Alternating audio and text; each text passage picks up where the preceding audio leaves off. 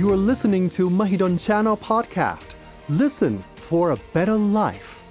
ฟังเพื่อชีวิตที่ดีกว่า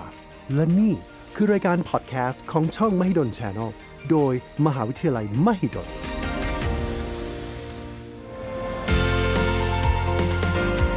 เพราะเป้าหมายของเราทุกคนคือการมีชีวิตที่ดี มาพัฒนาตัวเราให้มีชีวิตที่ดีขึ้น กับรายการ Well-being สุขภาพดี ชีวิตดี สร้างได้ กับผม อาจารย์เต้ระพีบุญเปลือง จากคณะวิทยาศาสตร์ มหาวิทยาลัยมหิดล สวัสดีครับ ผมอาจารย์เต้ระพีบุญเปลือง จากคณะวิทยาศาสตร์มหาวิทยาลัยมหิดลกับรายการ World Being เวลาที่พูดถึงคำว่าวัยทองครับคุณผู้ฟังครับ หลาย ๆ คนก็มักจะนึกถึงผู้หญิง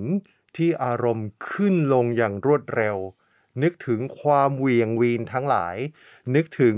น้ำหนักที่อาจจะมากขึ้น หลายๆ คนก็จะสงสัยครับว่าไอ้คำว่าวัยทองเนี่ยจริง ๆ แล้วมันคืออาการ หรือว่ามันเป็นแค่คำที่ใช้แซวกัน หรือว่าใช้ในการที่จะกระแสะกัน หลายๆคำถามมักจะตามมาครับว่าวัยทองเนี่ยมันจะเกิดขึ้นเมื่ออายุมากใช่ไหม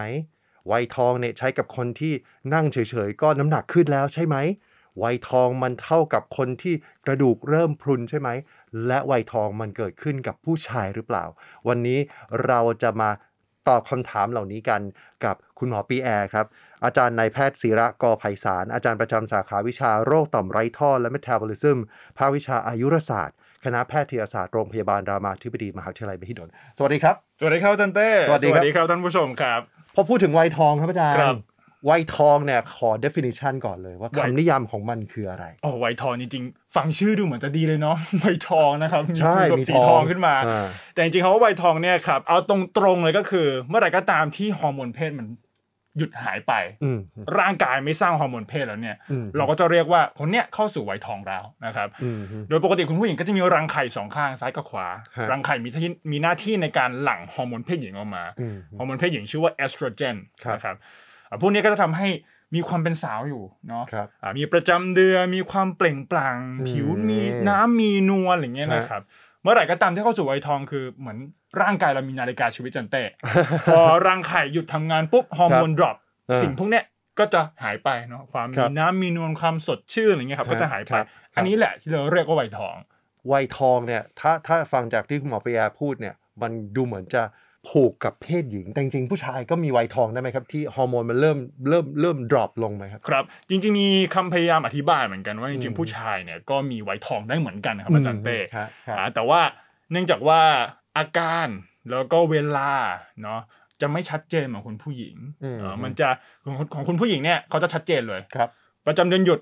อืม อาการมาชัดเจนเดี๋ยว อืม นะมีแบบหนูมีหลายอาการเลยนะค ครั รับบ เดี๋ยววันนี้ ฮะ ผมมีเช็คลิสต์มาให้ด้วยว่า ดี เอ๊ะ เลย มาเช็คลิสต์กันว่าคุณเข้าสู่ไวท์ทองหรือยัง อืมดีเล ใน ยค ทา รั ง บ กลับกันไวท์ทองในคุณผู้ชายเนะครับจะค่อยๆเป็นค่อย ๆ ไป อ๋ออ อาการไม่ค่อยชัดเจนเนาะ อืม เป็นอันใช่หรือเปล่าอย่างนี้หรือเปล่าเนี่ยครับ ครับ เพราะฉะนั้นอ่าวัยทองในผู้ชายเลยดูค่อนข้างยากนิดนึง ครับ แล้วก็มาค่อนข้างช้าในอายุที่เยอะกว่า ครับ อายุ ครับ ปกติของคุณผู้หญิงที่เข้าสู่วัยทองจะประมาณสัก 50 ปี อืม บวกลบ5 ปีมัน ครับ 45ถึง55เนี่ยครับเป็นเวลาที่อาจจะเข้าสู่วัยทองได้แล้ว ฮะ ในขณะที่วัยทองในคุณผู้ชายจะเจอแบบ 65 ปีขึ้นไป 70 ปีขึ้นไปเพราะฉะนั้น ครับ มีได้เหมือนกัน แต่ว่าการแสดงเนี่ยอ่าอาการที่ออกมาจะค่อนข้างที่จะแตกต่างช้ากว่าดูยากกว่าครับ อืมสำหรับคุณผู้หญิงก็คืออายุก็สักประมาณ 50บวกลบ5ปี ใช่ครับ ไหมฮะถ้าสมมุติว่า 40เนี่ย อืม รู้สึกว่ามันเริ่มมีอาการมันเป็นไปได้ไหมครับ ที่ ครับ อายุผู้หญิงอายุ 40เนี่ยเข้าสู่อาการวัยทองแล้ว คือจริงๆแล้วไม่ว่าด้วยสาเหตุอะไรก็ตามเนาะ ฮะ ที่รังไข่เนี่ยหยุดการสร้างฮอร์โมน ครับ เพศหญิง ฮะ เราก็จะเรียกว่าวัยทอง อ่าครับ แต่ว่าวัยทองที่เรารู้จักกันดีนะครับที่อาคยุรับ 50 กว่าๆเนี่ย อืม เป็นวัยทองตามธรรมชาติอาจารย์เต้ อ๋อฮะ แต่มันก็จะมีโรคโรคอื่นที่รังไข่เนี่ยเกิดไม่ทำงาน อืม อายุน้อยเกินไปอย่างเช่นอายุ 35ใช่ไหม อืม น้อยกว่า40 ปีอย่างเงี้ย อ่าฮะ เกิดเป็นวัยทองขึ้นมา อืม อันนั้นก็คือวัยทองเหมือนกัน อืม แต่ก็เป็นวัคยรับ ทองที่ไม่ได้เกิดจากธรรมชาติ อื มีโรคอะไรที่ทำให้เป็นสาเหตุของไวยทอง เพราะฉะนั้นคุณหมอก็มีหน้าที่ว่า เอ้ย ถ้าเกิดว่า 50 ปีไวยทองนะอ่ะน่าจะเป็นจากธรรมชาติแหละ อืม เราก็รู้อันนี้มันเป็นขั้นตอนทำธรรมชาติที่เกิดขึ้นโดยโดยโดยที่เราไม่สามารถไปแก้ไขอะไรมันได้เนาะ ครับ แต่ถ้าเกิดว่าเป็นไวยทองตอนอายุน้อยๆเนี่ย ต้องมาหาสาเหตุ อืม ว่าเป็นจากอะไร อืม มีวิธีการรักษายังไง ครับในทางกลับกัน ถ้าอายุไปถึง 60 แล้วอ่ะ ครับ มันยังไม่มีอาการที่จะเข้าเช็คลิสต์ว่าเป็นวัยทองเนี่ย ครับ มันเป็นไปได้ไหมฮะ ผมจะบอกว่ามันเป็นไปได้น้อยมากมากมากมากๆเลยดีกว่า อ๋อโอเค น้อยมากๆเลยดีกว่าเนาะเอ่อโดยส่วนใหญ่เนี่ยครับ ร่างกายเขามีเหมือนทำงานมา 50 ปีแล้วอาจันเต้ อืม เขาก็แบบ ครับ เฮ้ยมันพอแล้วมันมันเหมือนเป็นเป็นการปรับตัวโดยตามธรรมชาติเนาะ อืม ถ้าเกิด 60 ปีเนี่ยครับโดยส่วนใหญ่เนี่ยแทบจะร้อยเปอร์เซ็นต์ อืม ที่ไม่ฮอร์โมนเพศหญิงไม่หลั่งออกมาแล้วนะครับ อ๋อครับ แต่ถ้าเกิดบอก 60 ปียังมีประจำเดือนอยู่ อืม เฮ้ยอันนั้นต้องมาตรวจนะ อ่า เพราะว่า ครับ การที่มีประจำเดือนตอนอายุเยอะเนะครับเราต้องมาประเมินว่ามันมีอะไรผิดปกติหรือเปล่าครับ อืม อืม ครับ อาการไวยทองเนี่ย มันก็จะเริ่มที่อายุที่แตกต่างกัน ครับ มันมีจุดสิ้นสุดไหมครับ จุดสิ้นสุดของไวยทองเนี่ยเอ่อถ้าพูดถึงอาการนะครับ อ่า ก็จะมีเนาะอาการทั่วไปของไวยทองก็จะคเกิด รับ ขึ้นช่วงประมาณสักปี 2 ปีหลังจากที่เข้าสู่ไวยทองเนาะ อืม ดูง่ายๆ คือประจำเดือนหมด แต่ถามว่าผลระยะยาวของไวยทองเนี่ยมันสิ้นสุดไหมก็ต้องตอบ อื ว่าม ไม่สิ้นสุด อืม พอฮอร์โมนตกไปแล้วเนี่ย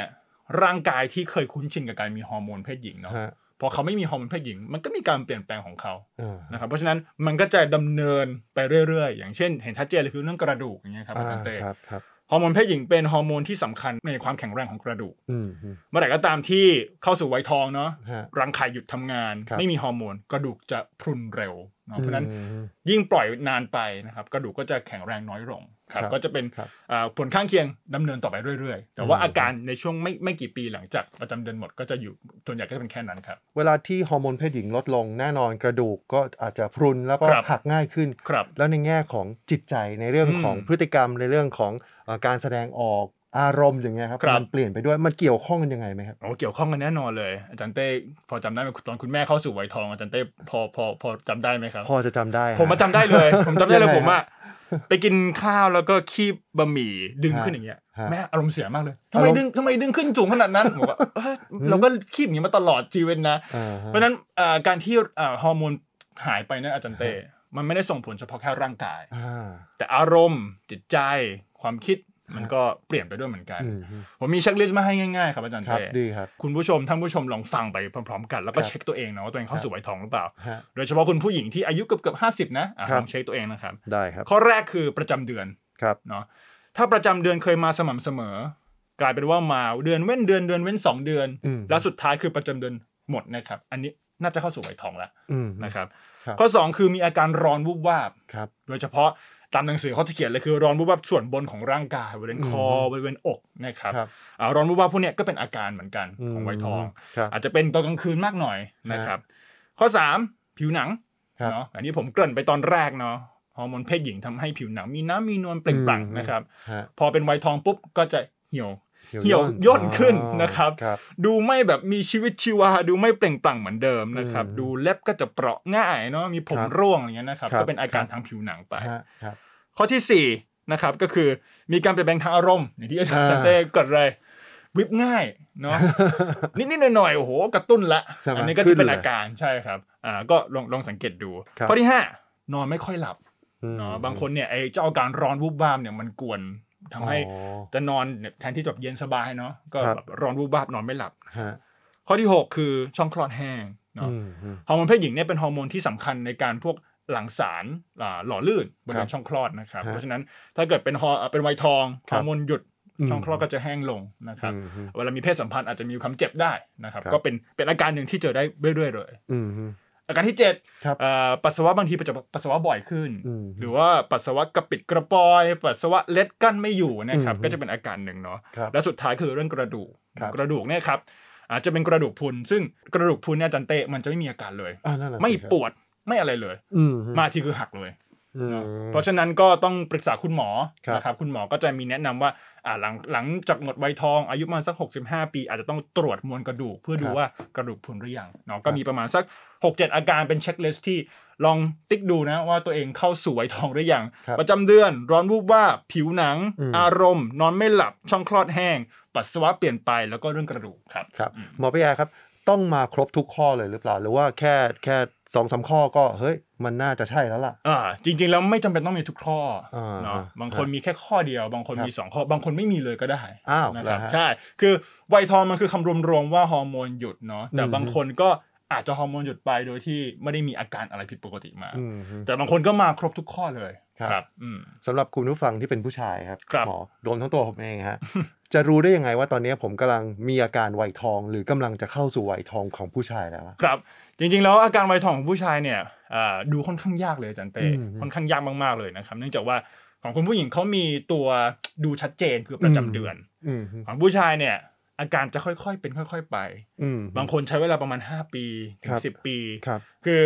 ระดับฮอร์โมนที่ตกของคุณผู้ชายมันจะค่อยๆตก อืม ไม่เหมือนหายวับ ค เห รับ มือนของคุณผู้หญิง อ่า เลยทำให้อาการมันไม่มันไม่ได้ชัดเจนเหมือนของคุณผู้หญิงนะค ครั รั บบ อาการที่เจอได้อย่าง ครับ เช่นอ่ะไม่มีแรงอ่อน อืม เพลียไม่ฟิตเหมือนเดิมเนาะ อืม ออกกำลังกายไม่รู้สึก อืม ว่าไม่แข็งแรงเนอะเพราะว่า อืม ฮอร์โมนเพศชายเป็นฮอร์โมนที่ช่วยให้กล้ามเนื้อแล้วก็ร่างกายเนี่ยมันฟิตมันแข็งแรงนะครับ อืมครับ อาการอีกอันหนึ่งก็คือเรื่องอ๋อยเพศไม่แข็งตัว ครับ เนาะไม่สามารถมีเพศสัมพันธ์ได้ อันนั้นก็เป็นอีกอาการหนึ่งนะครับ เรื่องนี้ต้องคุยกันอีกอีกอีกตอนหนึ่งเลยคุณอาจารย์ ได้ เต้ เลย เพราะว่า ได้เลย มันก็มีอีกหลายสาเหตุมากเลยที่ส่งผลต่อในเรื่องของเซ็กส์ในเรื่องของอวัยวะเพศนะครับ ครับ ไอไอฮอร์โมนตกก็เป็นแค่หนึ่งในสาเหตุเท่านั้นเอง อืม อ่าบางคนเนี่ยอ่าอันทะเล็กลง อืม ไขฟอ อืม นะครับอ่าบางคนไปตรวจเจอว่ามีซีดผิดปกติจะเห็นว่าอาการมันแบบไม่จำเพาะเจาะจงเลยไม่เหมือนของ อืม คุณผู้หญิง ครับ มันจะดูค่อนข้างยากนิดหนึ่งครับ ฮะ โดยส่วนใหญ่ผู้ชายที่เข้าสู่วัยทองก็ต้องดูอาการรวม ครับ ๆว่ามีหลาย ๆ อย่างส่งเสริมกัน ครับ อายุเข้าได้คือ 60 65 70 อืม เนาะแล้วก็อ่ามาตรวจระดับฮอร์โมน แล้วก็ยืนยันว่าต่ำจริงถึงจะ อืม โอเค ยืนยันว่าคนนี้เข้าสู่วัยทอง หรือว่าเรียกว่าภาวะฮอร์โมนพร่องในคุณผู้ชาย อ๋อ ครับ อย่างนี้ก็คือถ้าจะเอาตัวที่เป็นตัวชี้วัดจริง ๆ ว่า ครับ เข้าสู่วัยทองหรือเปล่าก็คงจะเป็นการปรึกษาคุณหมอ ใช่ครับ แล้วก็วัดว่าระดับฮอร์โมนเป็นอย่างไร ใช่ครับ ถ้าเป็นในผู้ชายก็จะเป็นการวัดฮอร์โมนเพศชายใช่ไหมฮะ ใช่ครับ นขณะที่เพศหญิงก็จะเป็นฮอร์โมนเพศหญิง ใช่ครับ อ๋อ เอ่อของคุณผู้ชายเนี่ยเราต้องเอาอ่าอาการด้วย อ๋ออกร แล้วบางที ด้วย ฮอร์โมนเพศชายมันแกว่งขึ้นแกว่งลงได้ครับอาจารย์ อ๋ เต้ อครับ บางที ครับ เวลาเราเครียดเนี่ยฮอร์โมนมันก็ตกเป็นเรื่องเป็นเรื่องปกติ อ๋อ ธรรมชาติ ครับ นะดูง่ายๆ เวลาเราเครียดเรามีอะไรเนี่ยเราก็ไม่ได้อยากมีเซ็กส์เนาะก็เดี๋ยวฮอร์โมนมันตกลงมานะครับ อืมอืม อ่ะเพราะฉะนั้นเราดูอาการเป็นสิ่ง ฮะ สำคัญ ครับ ร่วมกับอ่ามีฮอร์โมนระดับฮอร์โมนที่ต่ำแต่ของของคนผู้หญิงเนี่ยอาการเขาชัดเจนอยู่แล้ว อ่า ประจำเดือนหาย ครับ เพราะฉะนั้นชัดเจน อืม นะครับแล้วก็อาจจะใช้ฮอร์โมนเนี่ยมาเป็นตัวประกอบในการวินิจฉัยครับ ครับ ตอนนี้เรารู้จักแล้วล่ะว่าวัยทองเป็นอย่างไรทั้งในผู้ชายแล้วก็ผู้หญิง ครับ อาการเป็นอย่างไรวิธีในการที่จะบอกว่าเนี่ยเข้าสู่วัยทองแล้วเป็นอย่างไร ทีนี้สิ่งที่ทำได้ง่าย ๆ ในการที่จะดูแลตัวเอง ครับ เมื่อเข้าสู่วัยทอง อืม หมอปิยามีคำแนะนำไหมครับ จริงๆ แล้วเนี่ยเอ่อคำแนะนำไม่ได้แตกต่างไปจากการดูแลสุขภาพโดยทั่วไปเลย อ้าวแล้ นะ วฮะ คือหนึ่ ครั ง บ เลยวัยทองเนี่ยครับมันเป็นอ่าปรากฏการณ์ตามธรรมชาติ อืม ที่ร่างกายเกิดขึ้นเนาะเพราะฉะนั้นถ้าเกิดถึงเข้าสู่วัยทองแล้วเนี่ยก็ยังไงก็ต้องดูแลตัวสุขภาพตัวเองให้ดีต่อไป อืมอืม ออกกำลังกายสม่ำเสมอเนาะ ฮะ กินอาหารให้มีประโยชน์ ครับ นะครับพวกนี้เป็นหลักสำคัญ ฮะ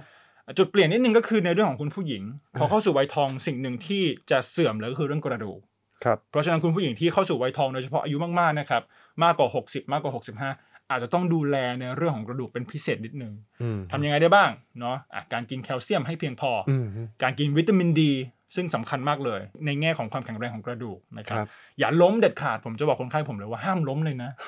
อายุ 65 นี่ห้ามล้มเลยเนาะ อืม อ่าพอยิ่งถึง 70 นี่แบบต้องดูเลยโหที่บ้านพื้นเป็นยังไงลื่นหรือเปล่าพรมมัน อ๋อ ลื่นง่ายไหมต้องดูแลดีๆเพราะว่า บางทีแค่เดินเดินๆล้มนิดหน่อยกระดูกหักได้เลยครับ อืม ก็จะเป็นอะไรที่พิเศษขึ้นมาแต่ว่าโดยรวมเนี่ยอาจันเต้คล้ายๆกันครับ ดูแลสุขภาพให้ดีกินอาหารให้มีประโยชน์ออกกำลังกายสม่ำเสมอครับ อย่างนี้ในการที่จะได้สารอาหารครบ โดยเฉพาะเรื่องของแคลเซียมแล้วก็ ครับ วิตามินดีเนี่ย จะต้องได้รับจากคุณหมอเลยไหมหรือว่าสามารถที่จะไปหาวิตามินมาทานเสริมเองได้ ครับจริงๆ หาวิตามินเสริมก็ได้นะครับ ฮะ อ่าโดยปกติเราก็จะแนะนำให้กินแคลเซียมประมาณสัก 1,000 มิลลิกรัม ครับ นะครับอ่าต่อวัน ต่อวัน อ่า1,000มิลลิกรัมต่อวัน ครับ แต่ถ้าใครสามารถที่จะกินแคลเซียมได้จากอาหาร อืม เนาะ ก็สามารถทำได้เช่นเดียวกัน ครับ เช่นกินนมวันละ2-3 แก้วก็ได้แคลเซียมเพียงพอ วิตามินดีครับ ครับ เราอยู่ในประเทศที่มีแดดตลอดเวลาขนาดนี้ อืม มันจะขาดวิตามินดีเลยเหรอครับ เพราะว่าเท่าที่จำได้ก็คือวิตามินดีมันจะถูกสร้างที่ผิวหนังของเรา ครั ไม่ บ ได้รับแสงแด ด ถูกต้องเลยอาจันเต้ อ่ะ ผมถามอาจันเต้นิดนึง ล่าสุดอาจันเต้เจอแสงแดดเมื่อไหร่ น่าจะเป็นเมื่อ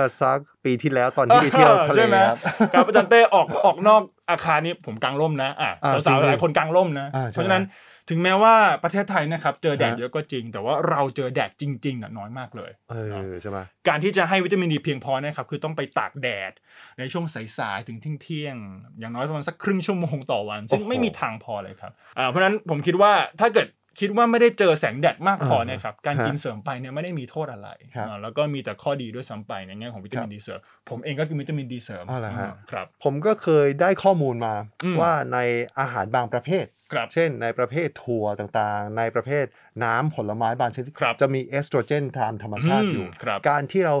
ดื่มหรือว่ารับประทานอาหารในกลุ่มนี้เพื่อจะทดแทนเอสโตรเจนหรือฮอร์โมนเพศหญิงที่มันตกลงไป ครับ มันจะพอช่วยได้ไหมฮะ โอเค เป็นคำถามที่ดีมาก ๆ เลยครับอาจารย์เต้ เพราะว่า ฮะ เป็นสิ่งที่ประชาชนทั่วไปเนี่ยเข้าใจผิดกันเนาะ อ้าว เอ้ยฉันเข้าสู่วัยทองกินน้ำมะพร้าววันละประมาณ4ี่ห้าสี่ห้าขวดเนาะ โอ้โห อ่าไปกินน้ำเต้าหู้วันละ อ่า สี่ห้าขวดเนาะ ฮะ ระวังจะอ้วนนะเพราะว่าน้ำ น้ำตาล มาเยอะเออ และ ใช่ ไข ไหม มัน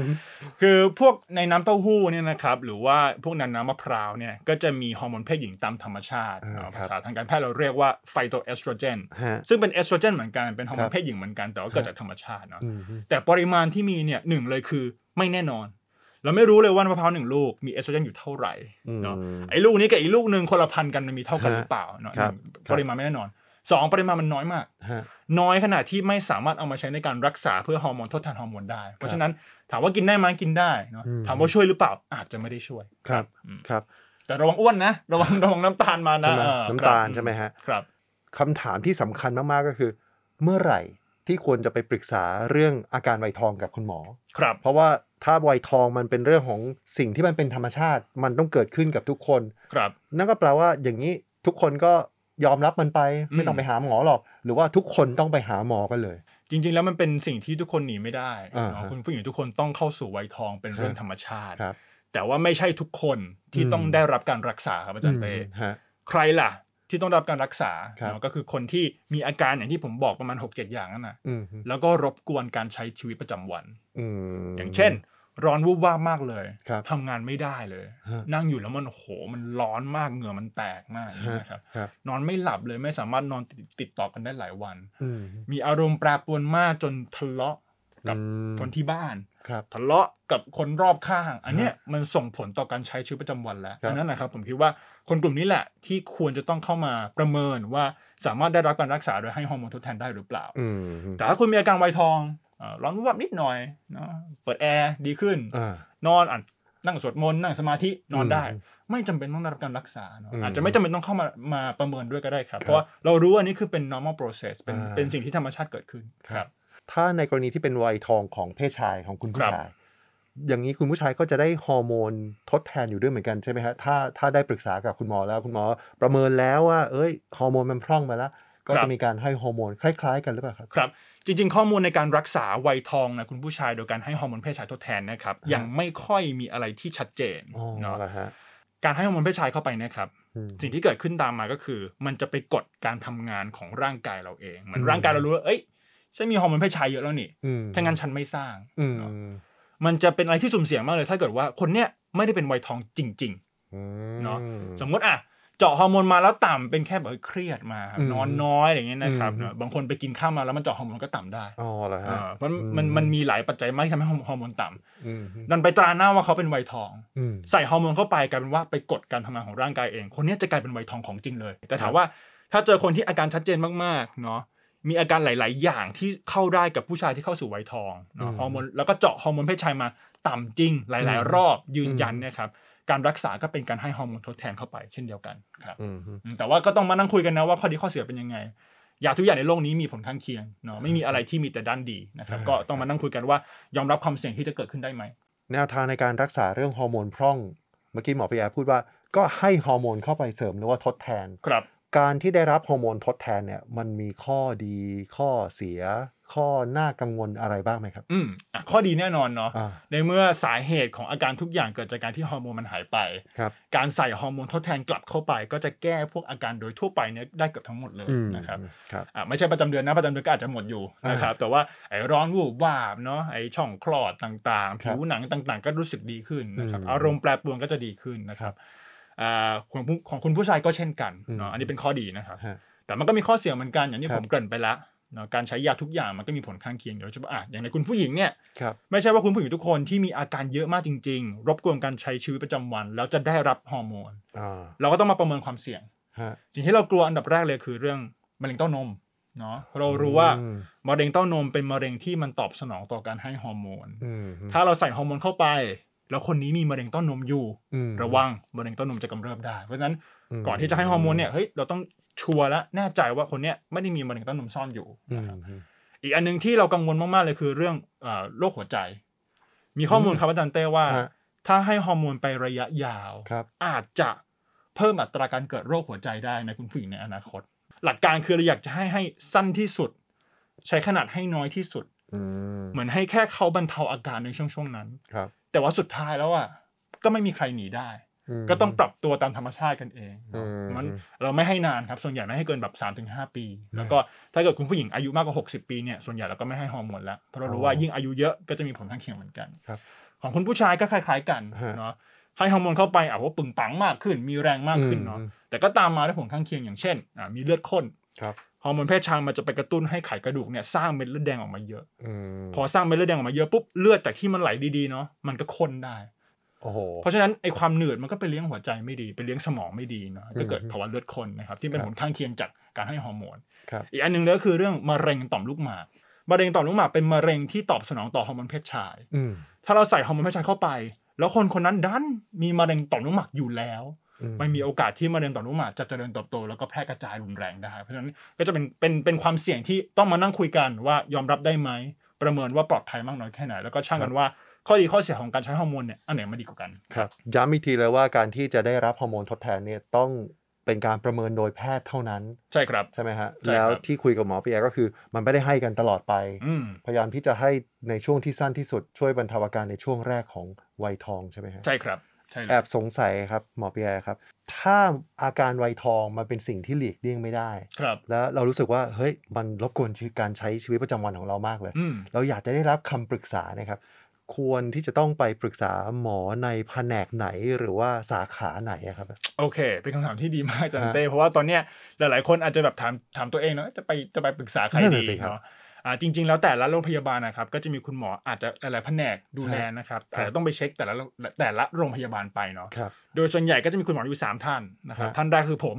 ก็คือเป็นอายุรแพทย์โรคต่อมไรท่อเนาะ โอ้ ชื่ออีกที ฮะ คือโรคฮอร์โมนก็คือเป็นหมอ โอ้ อายุรกรรม อืม ด้านฮอร์โมนนะครับ อืม เราก็ดูแลเรื่องฮอร์โมนทั้งหมดเลยนะครับ ฮะครับ อีกท่านหนึ่งเป็นคุณหมอสูตินรีแพทย์นะครับ อืม ก็จะดูในแง่ของวัยทองคุณผู้หญิง ครับ นะครับอีกท่านหนึ่งคือเป็นคุณหมอระบบอ่าทางเดินปัสสาวะเพศชายนะครับ อืม คุณหมอบางท่านเนี่ยก็จะดูแลเรื่องของมันเพศชายเหมือนกัน มันก็จะมี อืม 3 ท่าน ขึ้นอยู่กับว่าระบบแต่ละโรงพยาบาลเนี่ยใครเป็นคนดูแลอาจจะต้องต้องเช็คอีกทีหนึ่งครับ หลังจากที่ได้คุยกับหมอปีแอร์แล้วเนี่ย เราก็รู้แล้วนะครับว่าอาการไวทองอะเป็นสิ่งที่หลีกเลี่ยงไม่ได้ มัน ครับ จะเกิดขึ้นกับทุกคน เพราะฉะนั้นคงจะไม่ค่อยถูกต้องนักที่จะใช้คำเนี้ยในการที่จะไปล้อเลียนใคร หรือว่าไปแซวใครหรือว่าไปบูลลี่ใคร ครับ เพราะมันจะเกิดขึ้นกับคุณแน่นอน อืม เรารู้แล้วล่ะว่าวิธีในการที่จะดูแลตัวเองเป็นอย่างไร สัญญาณของมันเป็นอย่างไร แล้วก็เมื่อไหร่ที่ควรจะได้รับคำปรึกษา ครับ วันนี้ต้องขอขอบคุณหมอปีแอร์นะครับ โอกาสหน้าคงจะได้กลับมาพูดคุยกับหมอปีแอร์อีกสัก ค ค รั รั้ บ ง ผม นะครับ ยินดีมากๆครับ ขอบคุณครับ ขอบคุณครับ วันนี้หมดเวลาแล้วครับสำหรับ Well-being สุขภาพดี ชีวิตดี สร้างได้ แล้วพบกันใหม่รักษาสุขภาพ สวัสดีครับ พบกับ Well-being สุขภาพดี ชีวิตดี สร้างได้ ทุกวันจันทร์เวลา 18 นาฬิกา ที่ Mahidol Channel Podcast ผ่านช่องทาง Facebook Mahidol Channel YouTube Mahidol Channel Apple Podcast Spotify Anchor b l o c k d i t ดำเนินรายการโดย อาจารย์เต้ระพีบุญเปลื้อง Well-being สุขภาพดี ชีวิตดี สร้างได้